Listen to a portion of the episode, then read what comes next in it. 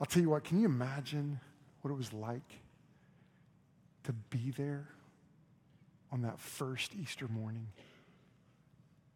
I mean, think about it. Think about those, those ladies walking up to the tomb. Just think about what they had to have been feeling. They, they were broken, they were devastated. Golly, I, I just try to put myself in that spot.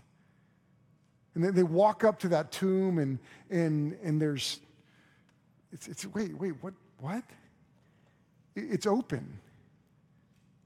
And, and then they, they were, were totally expecting to, to they, they prepared all those spices and, and all those things to anoint the body of Jesus.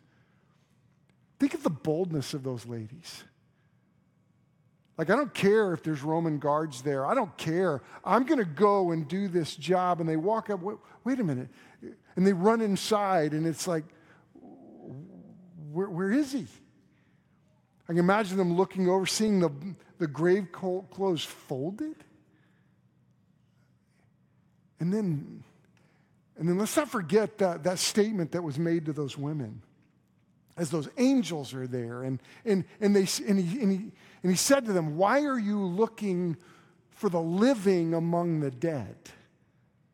And can you imagine as they're, as they're trying to wrap their head around what they're experiencing, like in the moment? Here is, uh, I can imagine their mind going, wait, wait a minute, we, we, we, we were there when he was arrested. And we saw those, those guards grab him and take him off, and we, were, we, we walked the road with him, the ladies. I mean, all the guys ran, but John, uh, the ladies were there. And, and we, we saw them hit him, beat him, crucify him. We saw it. We saw him die. But then that, they're processing what that angel said. He's alive. And I'll tell you, it was, it was amazing to watch the passion that Amber had. It was moving to my heart today. Because I can imagine those ladies with that kind of passion going to the disciples, going, Peter, John, John, James, get up, boys. Get up. He's not there. He, he's, he's alive. Get up. And, and I can imagine the, the passion in those ladies' uh, those ladies' ladies' voices and their and their body language as they were like, get up. And then, then Peter and John ran to the tomb and, he, and he's not there. And, and I can imagine all these things coming together. Folks, let me tell you something. Jesus is alive. He's alive. I mean, this is an incredible day because this is a day that, that believers all over the world come together to celebrate the fact that Jesus is alive. And you know what? That, that moment with the disciples was just the beginning because then we know that over 40 days, Jesus began to, to teach them and appear to them. And, and, now, today, if you have your Bibles, turn to Acts chapter 1. That this is the last moment that the resurrected Christ was on the earth. And, and the disciples and the men and women that were around him were absolutely convinced that he's alive because they're talking to him, they're walking with him. And believe me, this is a moment that Jesus had all of their attention.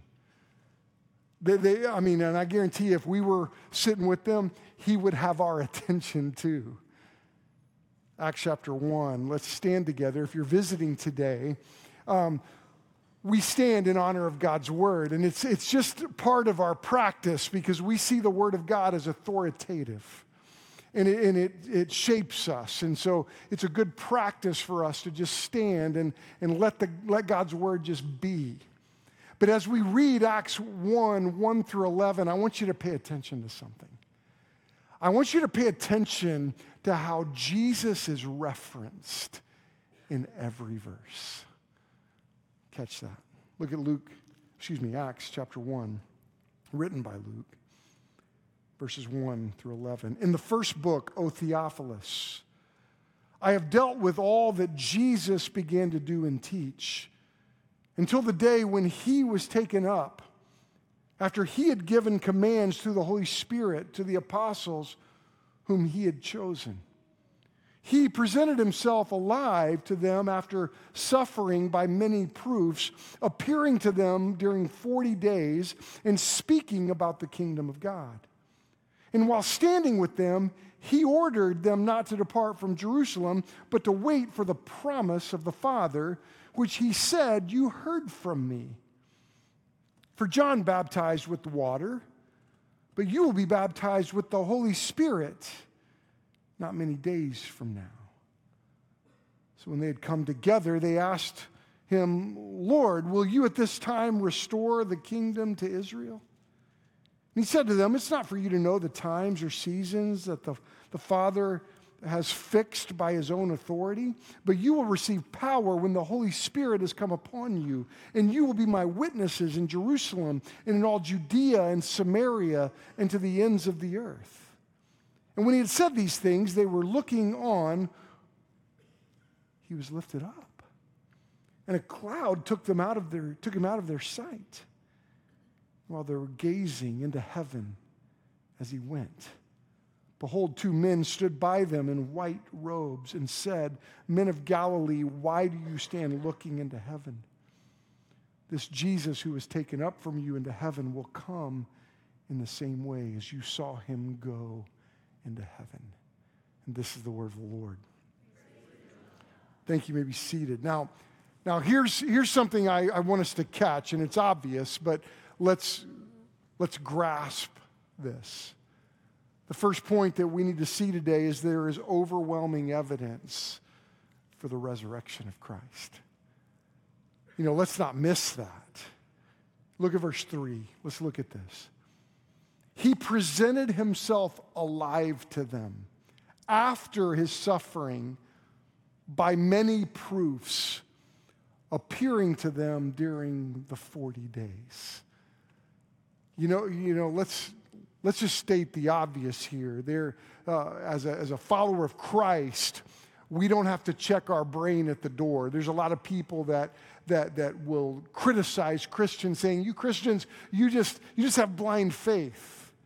Uh, you just believe what you can't see. And are there aspects of, of, of God's revelation that, that we don't understand and we have to trust by faith? Absolutely. But let me tell you something there is a a rational reason to believe in Jesus. And when it comes to the resurrection, this is not something left to speculation. This is a moment that happened. And, in the scripture says right here in Acts chapter 1 that there were many proofs that Christ rose from the dead. Now, that's an interesting, um, an important thing to wrestle with today. You know, there's uh, one of my favorite philosophers. His name's Mortimer Adler. And he's written a lot. And he, he is one of those philosophers that he's the philosopher that made famous the two ways that we can determine truth. He said you can determine truth by one of two ways. The first way is a matter of taste. What do you prefer?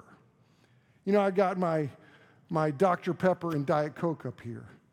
You know, my, my dad hated Dr. Pepper. It was my favorite. My dad said it tastes like prune juice. And I said, Oh, Dad, it makes you regular. You ought to drink it. And uh, he goes, Oh, it's terrible. I go, No, it's incredible. But, but mm, Diet Coke, who drinks this stuff? This stuff is terrible. Brad Ayler likes this stuff. And I, I'm like, It's awful. It's awful. Have you tasted this? People say, oh, you'll get used to the aftertaste. Why do you drink something that you have to get used to the aftertaste? That's, that's a terrible idea. And, and you know what? I could, like what I'm doing now, I'm standing in front of you making a very accurate case that Dr. Pepper is way better than Diet Coke. And I'm right on that. And you might say, and some people say, well, well, that's a matter of taste. I'm sorry, Chris, I prefer a bad aftertaste and like Diet Coke. Well, it's a matter of taste. But, but you know what? There's another way to determine truth, according to Mortimer Adler. He says, you also determine truth by a matter of fact. You know, my, my daughter is, my youngest daughter has decided to major in math. That's a terrible idea, isn't it? I mean, I'm, like, why would you do that? She's majoring in math. Well, you, you know, math is not a matter of taste. For example, if I, if I said to you, uh, two times two is four, that would be right. Because no, regardless of how you feel, you might say, well, I really feel like two times two is six. But you would be wrong because math is logic. Math is, a, is a, not a matter of taste, it's a matter of fact. Well, let's consider something about the resurrection of Christ. Some people say, well, when it comes to my, you Christians, I just prefer another belief. I prefer, you know, what, what Mormonism teaches, or I prefer what Buddhism teaches, or I prefer what, what uh, Confucius says, or, or I really prefer Muhammad. And a lot of people in our, in our pluralistic society, because that's the kind of society we live in, that we believe that, oh, there's a lot of ways to God. Well, that's a, there's a problem with that idea if the resurrection of Christ really happened. And, and, and you know what? History shows, history points to this moment in time when when Jesus conquered the grave. Well, folks, let's just use our let's just use our rational mind for a second. If Jesus really did conquer the grave, who else did that? Nobody. And I would say to you, if, like, like Paul said in 1 Corinthians 15, let me tell you, if the resurrection of Christ happened, nothing else matters. And, and here's what we know from history. Let me give you a little short history lesson. In AD 33, this group of people saw Jesus and walked with him. And, and, and they so believed that Jesus rose from the dead, they were so convinced that in a matter of 30 years, from AD 33 to about AD 64, it so rapidly grew that, that it became the most transformative belief in the history of the world. And here we are today. I got a, a text message early this morning from a friend of mine in Budapest, Hungary, who, who sent me a quick message that said, Hey, Chris, happy Resurrection Day. And here we are now, 2,000 plus years later, gathering around the world with believers everywhere. Let me tell you something the resurrection of Christ is rooted in history. History is not a matter of taste, history is a matter of fact. And you can prefer to believe that Abraham Lincoln was the first president of the United States, but the fact is, George Washington was. Let me tell you something why it makes sense to believe in Jesus because it was a moment in history you need to see, and I pray we understand this and grasp this that Jesus was a living historical figure. And because he lived, he actually lived on this planet and walked this earth. Philippians 2 9 through 11 makes incredible sense that therefore God has highly exalted him and bestowed on him the name that is above every name, that at the name of Jesus every knee should bow in heaven and on earth and under the earth, and every tongue confess that Jesus Christ is Lord to the glory of God the Father. And folks, there's, there's no one else who had the power to conquer the grave. Jesus was a living historical figure. That's one of the proofs that we see in history. And there's another thing that we uh, that moves us, the proofs that Jesus was who he says he is, that, that the miracles he performed were well documented and were known. The people that saw Jesus looked at him and said, Who are you? You teach like one with authority, they said. And, and they said, Look, no one can do what you do unless you are God. In fact, John chapter 1, the, John wrote about this man named Nicodemus that we've heard about. And if you, you're familiar with the book of John, it says in verse 1 in John chapter 3 there was a Pharisee, a man named Nicodemus, who was a member of the Jewish ruling council. He came to Jesus at night and said, Rabbi, we know that you are a teacher who has come from God, for no could perform the signs you are doing if God were not with them. And the people who saw Jesus were convinced that he had power in his life that was different. They, they, they were convinced that he was God in the flesh. There's another thing, and this is interesting. One of the proofs that, that Jesus was God is that, is that he claimed to be God and allowed people to worship him as God. Let's think about that. The disciples believed who he was, they walked with him. And that's why it makes sense in Matthew 16 when, when Peter looked at Jesus and said, You're the Messiah, you're the Son of the living God. And Jesus replied to him, Blessed are you, Simon, son of Jonah, for this was not revealed to you by flesh and blood, but from my Father in heaven. And, and the disciples were convinced that Jesus was God. But you know what else is amazing to me? Do you know who else was convinced that Jesus was God? His brothers. I mean, I don't know about you. I got a brother. His name's Mike. And if my brother was walking around Oklahoma saying, Hey, Chris, I'm the way, the truth, and the life, and no one comes to the Father except through me, I'd be like, Mike, shh, stop. Stop doing that. You're embarrassing our family.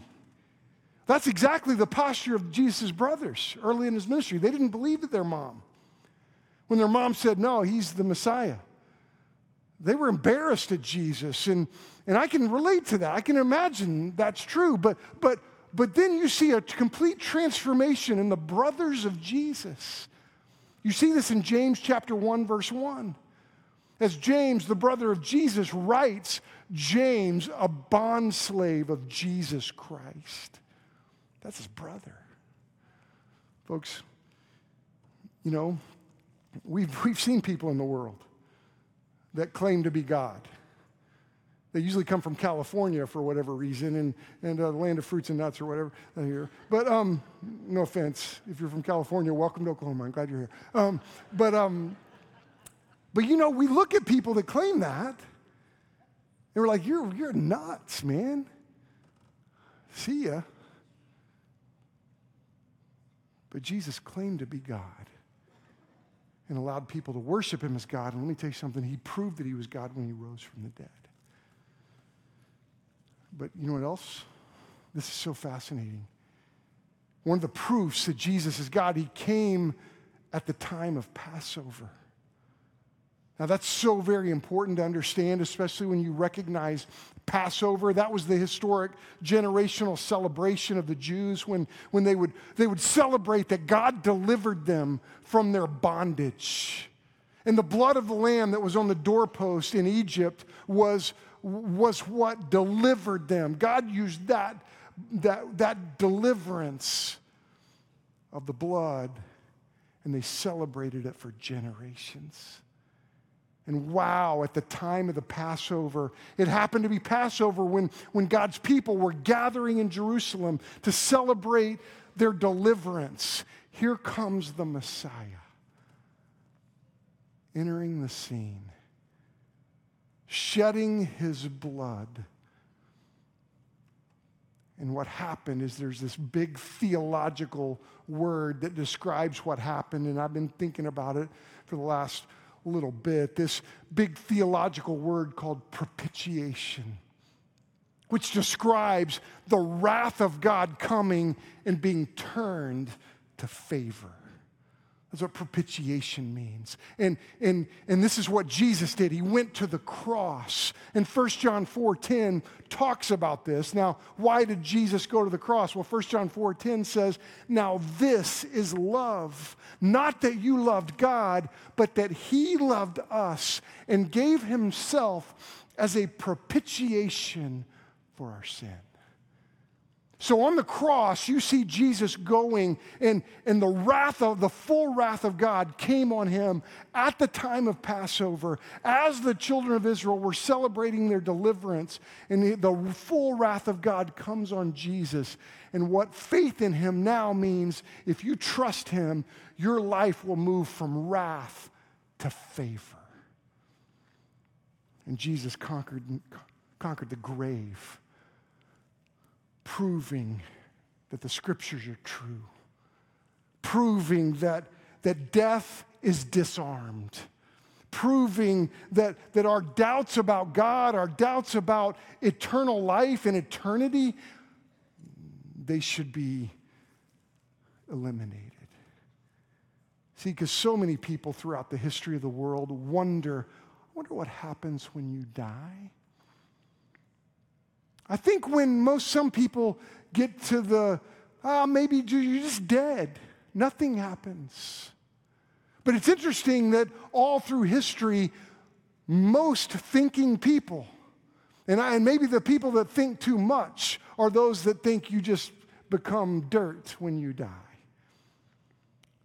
But most people throughout history have looked at life have faced death, and there's something inside of all of, us, all of us that come to the knowledge that there's something beyond the grave. And Jesus rose from the dead, proving that is true. And so here's, look at verse 4. Or no, let's look at the end of verse 3. For 40 days he appeared to them and notice what he spoke about. Look at the end of verse 3 speaking about the kingdom of God. Folks, there's a kingdom of God. And the kingdom of God describes a right now and a not yet. The kingdom of God points to the fact that death is only a door to eternal life. And Jesus spoke often about the kingdom of God. And look at verse 4. And while he was staying with them, he ordered them not to depart from Jerusalem, but to wait for the promise of the Father, which he said, You heard from me. For John baptized with water, but you will be baptized with the Holy Spirit not many days from now. And Jesus pointed to the fact that the Holy Spirit was going to come.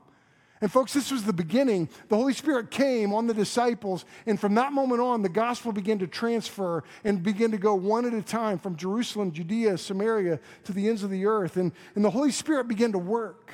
And you know what's amazing? We are now still in the days where the Holy Spirit is working. And I want you to realize the Holy Spirit is working right now in this moment. And every time we come together in worship, every day we engage the Word of God, the Holy Spirit is at work in our lives. And it's very important not to miss the moment. And so many people get so focused on this life, they miss the Holy Spirit's work right now. I don't want you to do that. The Holy Spirit's at work. And here's what I want you to recognize that God is at work in you, God is at work through you, God is at work around you. And this is what I, am grateful for the Holy Spirit's work in our life, that, that, that the Spirit of God is moving. The third person of the Trinity is moving. And He's drawing. And, and here's what God, the Spirit, does the Holy Spirit comforts us. And with our doubts, with our fears, with all the things going on in the world, with all the, the questions that we have, the Holy Spirit brings comfort to us. The Holy Spirit convicts us. Oh, that's so very important to recognize. Well, I've watched that happen today. There was a gentleman came to the last service. And I ran into the hallway and I said, Hey, thanks for coming to church today. He goes, Oh man, I need to get back here. I need to come every week. And I was like, Me too. I, I know I'm the pastor, but I need to come every week too. But the Holy Spirit convicts us. There was a man in the second service here just a few weeks ago was in my office. And he said to me, You know, Chris, I don't, I've grown up in church, but, but you know what? I don't feel conviction. I can go sin and do whatever I want, and I, I don't feel conviction of, this, of the Spirit of God. I think, that's, I think there's something not right there. And I said to him, You're right. As we dug into that and as we dug into what salvation is and dug into what the Holy Spirit was doing, and he was in my office, he goes, I need to be saved. We have, we've had 10 baptisms today in our church. 10 people that have come to say, Look, Jesus has changed my life. And here's what happens when the Holy Spirit comes into your life He convicts you. And we're learning to lean into that and to process that. The Holy Spirit convicts us, the Holy Spirit corrects us, the Holy Spirit guides us. And my prayer today is that you allow the Holy Spirit to move you in this moment, to, to refocus you, to guide you, to, to, to, to maybe bring you back to the Lord. May, maybe the Holy Spirit today is saying to you, you need to be saved. Oh, listen to the Lord today. Verse 6. So when they had come together, they asked him, Lord, will you at this time restore the kingdom to Israel? And he said to them, It's not for you to know the times or seasons that the Father is fixed by his own authority. And, and what you see here is God saying to the disciples, Look, I've got a plan for the world. And you know, when I look at our news reports today, and I look at the, the world that is shaping in, in front of us and, the, and the, the, the world stage that's playing out, let's not forget that God has a plan for the world. And let me tell you something God's got a plan for your world, for your life.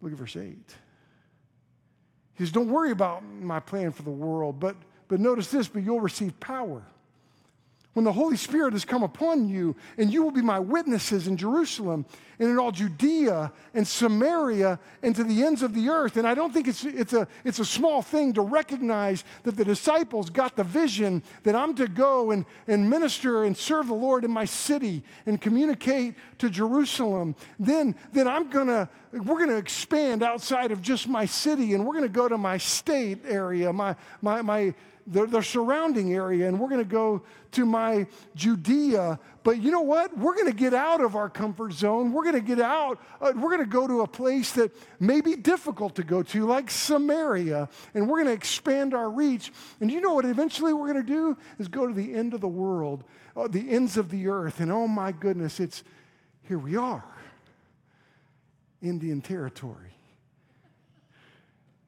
talking about Jesus. How cool is that? Folks, the Spirit of God is at work.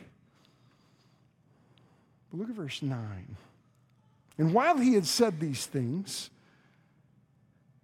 as they were looking on, he was lifted up, and a cloud took them out of their sight. Can you imagine that moment? I mean, there he's talking, and all of a sudden, what? And you know, this is one of the first places in Scripture. Look at verse 10. And while they were gazing into heaven, he went, as he went, behold, two men stood beside them in white robes. Do you know this is one of the rarest moments in Scripture um, where uh, most of the time when, when an angel or angelic creatures appear, because angelic creatures are real, spiritual is real, let's not forget that. Most of the time, when angels reveal themselves or spiritual beings reveal themselves, what is the first thing people say? Don't be afraid, right? That's the first thing. That's, that's the most common response when, when human beings experience spiritual beings. So that shows that it's not like the precious moment thing, okay? That's not a thing. Okay, is that a thing? Is precious? Do people still buy those things? Do they sell those? Oh. I haven't seen any for a while. I'm never going to buy one because that's not what an angel looks like. A little scarier. But these men look at these angels and go, What's up? Did you see that? And they said, Why do you stand looking into heaven? And look what he says. This Jesus who was taken up from you into heaven will come in the same way as you saw him go into heaven. Folks, can I tell you something? This is so very important to realize. Do you realize that most people through history will die on an appointed day? But there will be a generation in the history of the world that sees the physical return of Christ to the world. And so I want you to recognize that incredible truth. Let me say it again. Most people will die on an appointed day. But there will be a generation that sees the return of Christ. So I don't know if you and I are going to have our Psalm 139 16 moment. And that says that all our days ordained for us were written in a book. I don't know if that's, if that's going to be the, the, the, journey for each one of us, or if we will be the generation that literally sees the coming of Christ. I, I read my Bible. I read 2 Timothy chapter 3, and it makes me go, hmm, hmm. That talks about what the climate's going to look like, what people are going to look like in the, in the last days. You ought to, you ought to write down 2 Timothy 5, 1 through 3. 1, 2 Timothy 3, 1 through 5, excuse me. 3, 1 through 5.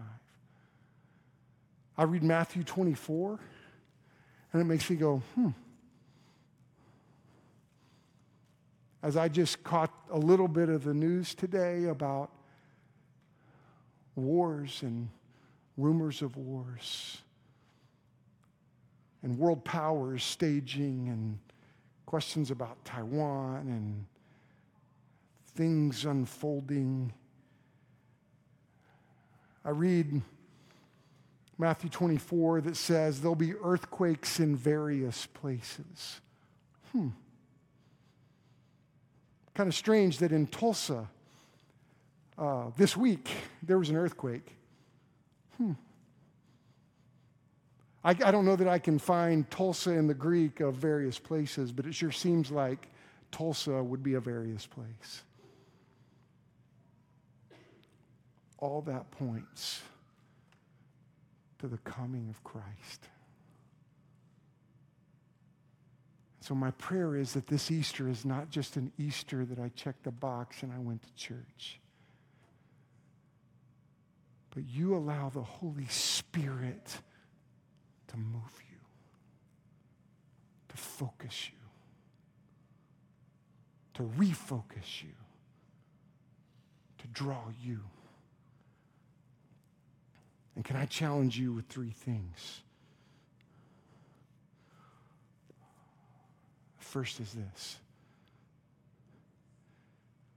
be aware of the spiritual battle. We live at a time and in a place that looks at Christians and say, oh, you're just one of many beliefs. You're just one of the ways to heaven. Folks, there's one way to heaven and it's by grace through faith in Jesus. And there's a spiritual battle raging around us. This battle of, ah, you aren't going to follow that book, are you? We are. We will. But we're not just following a book, we're where the Holy Spirit is at work, opening eyes, opening minds. And it's my prayer that for some of you,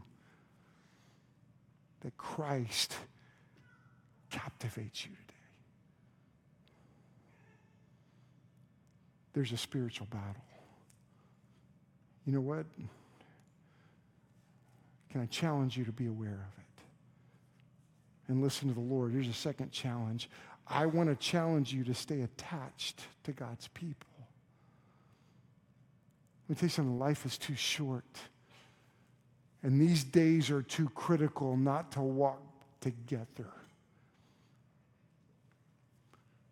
And like my friend said today, I need to be back every week. Look, we walk together as a family. And I'm thankful for our church family because it's in this group. We live here, we walk together, we, we, we, we sharpen one another, we, we work together. This past couple of weeks, I have benefited from being a church member here. As I watched my dad go to heaven a few days ago. And let me tell you something life is going to be challenging at times, but we walk together. I want to challenge you stay attached to God's people. Third, stay attentive to the Holy Spirit. Be attentive. Be mindful. Let's stay attentive. And what a beautiful example right here of a child crying out for his mom. You know what? A mom was attentive. And let me tell you something. When you cry out to God, He's attentive. And no matter who you are, no matter where you've been, no matter what you've done, if you come to Jesus, He'll save you. And my prayer is today that you come to Jesus. We're going to have an invitation, and Joe's going to come up and and there's going to be some staff members around the room today. Let's not miss the moment. I'm so grateful that God gave me a Romans 5 8 moment. You know what Romans 5 8 says? It says God, it's, it's, it's, it says God demonstrates his love for us in this. I love it that Paul, when he wrote that, used the present tense because he says God demonstrates his love for us because God is continually demonstrating his love. He's continually demonstrating his love for you. That even though you were a sinner, Christ died for you. That's so mind boggling to me because God knew me. He knew that I was, I was going to know what was right, and I just wouldn't do it. I'd be like, no, I don't want to do it. He still died for me. See, God knew that there will be times in my life that I would just be so inattentive to what I should do, I just wouldn't know what to do. He still died for me. He knew there were times I was going to be ungrateful for all that He'd given me, and He still died for me. He knew that I would really be a, um, I'd live out my favorite hymn. My favorite hymn is Come Thou Fount. And there's a line in that hymn that said, says, Prone to wander, Lord, I feel it. Prone to leave the God I love and yet he still died for me. Can I tell you this? 1 John 4:10 This is love. Not that you loved God, but that he loved you. And he gave himself as a propitiation for your sin. That on the cross, Jesus took all the wrath of God and he died and he rose from the dead. And then his spirit moves, and when you put your faith in him, that wrath turns to favor. Don't miss the Holy Spirit speaking right now. There's going to be some staff members, men and women up here, that will pray with you. Maybe you need to talk to somebody. We'll, there's people in the foyer. You can talk to one of us. We'll be around after the service. But, but let's have a time of response where we respond to the voice of God. Would you come to Jesus? Isn't it time to refocus and return? Would you stand where you are? Lord Jesus, we give you this moment. We look to you in this moment. And I pray that your Holy Spirit would move us now. In Jesus' name, amen.